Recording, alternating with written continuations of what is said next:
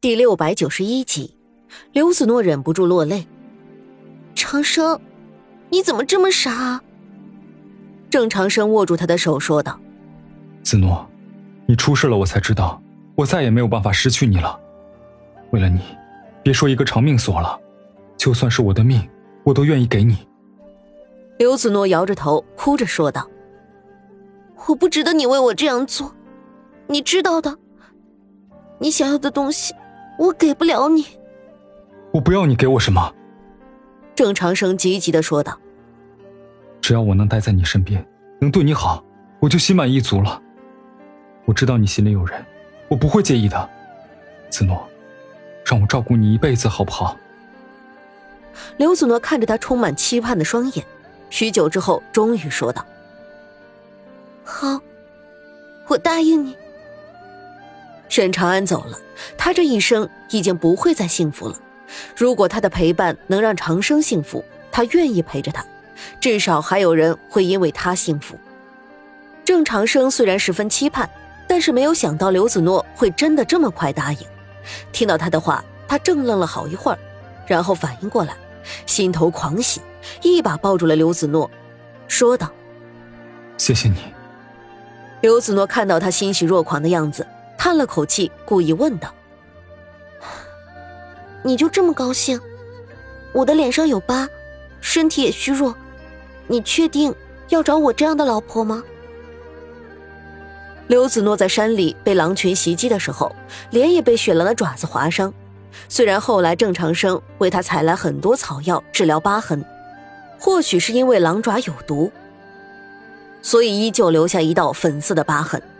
郑长生用力摇头说道：“你说的这些我根本就不在乎，你在我眼中就是最美最好的老婆，谁也赶不上你。”他们虽然之前已经成过一次亲，但那时刘子诺是抗拒的，他俩并没有真正拜堂成亲，所以这一次他俩商量一下，再简单的举行一个仪式，没有什么隆重的场面。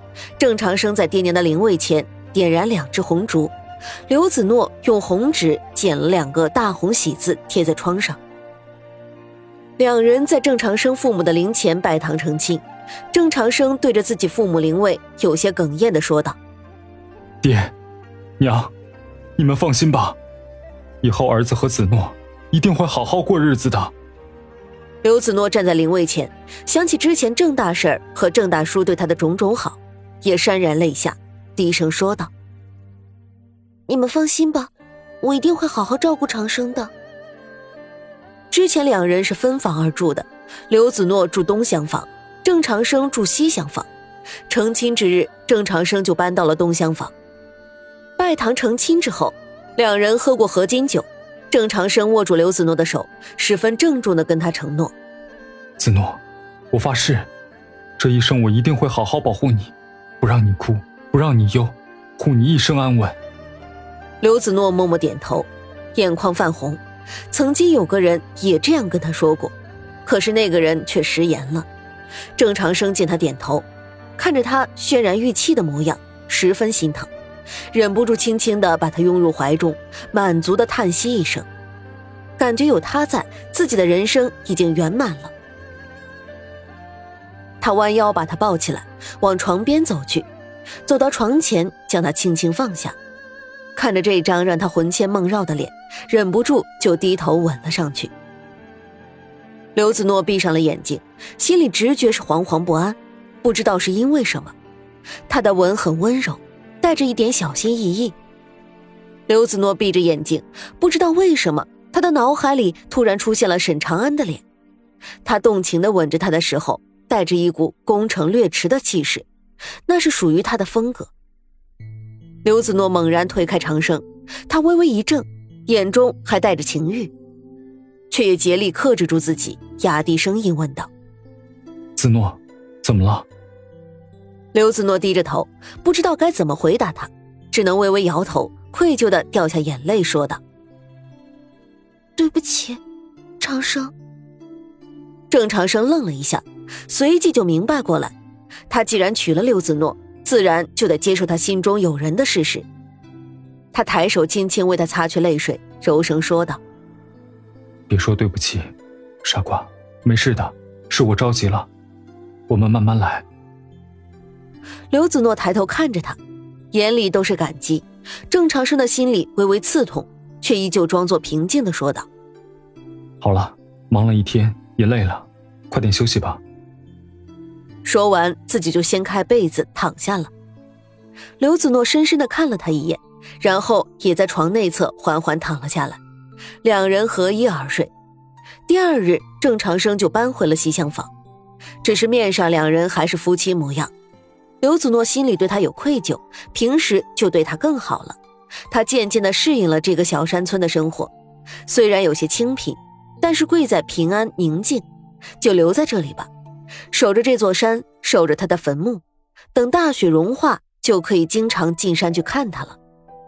长安，你不要怕，不要孤单，我会一直陪着你。最近冯家大少爷十分的郁闷。自从上次他看上郑家猎户救回来的那个姑娘，就一直心心念念的想要抢来。那个姑娘那么水灵，虽然脸上带着一道粉色疤痕，但是依旧遮盖不住她的秀美。那脸蛋那身材，想一想，冯大少爷就流口水。当日他听说郑家正在举行婚礼，郑家小子娶的正是救回来那姑娘，冯大少爷当即就急了，他身边的狗腿立刻给他出主意。大少爷，这有什么难的？等到夜深人静的时候，咱们悄悄溜过去，把那新娘子抢了就是。是夜，他真的就带人到了郑家，没有想到新房内并没有见到郑家小子和那新娘，倒是把郑家老夫妇给惊动起来。郑家老夫妇竭力阻拦他去找郑长生那个小子，冯大少爷的满腔喜悦都落空，气不打一处来。当即就让自己手下的大手把郑家老夫妇给打了一顿。临走之前，本想放把火吓唬一下那老两口，没有想到那老两口被打得厉害，根本没有力气逃出火海，被活活烧死了。冯景田知道自己的儿子做出这样的事情，气愤不已。他虽然在乡里为非作歹，但也是分得出轻重缓急。这样草菅人命的事情一旦被落实，谁都救不了他。冯大少爷被老夫子狠狠教训了一顿，然后让他闭门思过一个月。他虽然觉得憋屈，但是也没有办法。终于过了一个月，他被囚禁的日子终于结束，迫不及待的就带着自己的狗腿子手下出门了。两眼放着绿光，满大街的调戏人家良家妇女。就在这时候，突然看到前方来了一群人，为首的是一个衣着华丽的俊美青年，气宇不凡。身后跟着的随从也是个个气势十足。冯大少爷不是没有见识的人，看人家这架势就知道非富即贵，立即巴巴的凑上前去，满脸讪笑着问道：“这位公子一看就是外地来的吧？不知道到我们这小乡所为何事啊？”那青年上下打量他一番，只见这冯大少爷尖嘴猴腮，一脸猥琐之相，一看就不是什么好人。青年脸色微冷，淡淡的说出两个字：“找人。”冯大少爷好像看不到人家脸上的嫌弃，听人家说找人，立即就笑得跟朵花一样。找人呐？那公子你可是找对人了。我冯子玉在这一带可是相当熟悉，不管大姑娘小媳妇儿，没有我不认识的。呃，说道理，突然发现自己好像一不小心说错话了。他猛然停了下来，讪讪的看着那青年说道：“呃，我的意思是，这一片没有我不认识的人，你只管说你找谁吧。”青年身后的随从似是看不下去了，刚刚要上前阻止，却被青年拦住了。那随从狠狠的瞪了冯大少爷一眼，似是警告，然后又退了回去。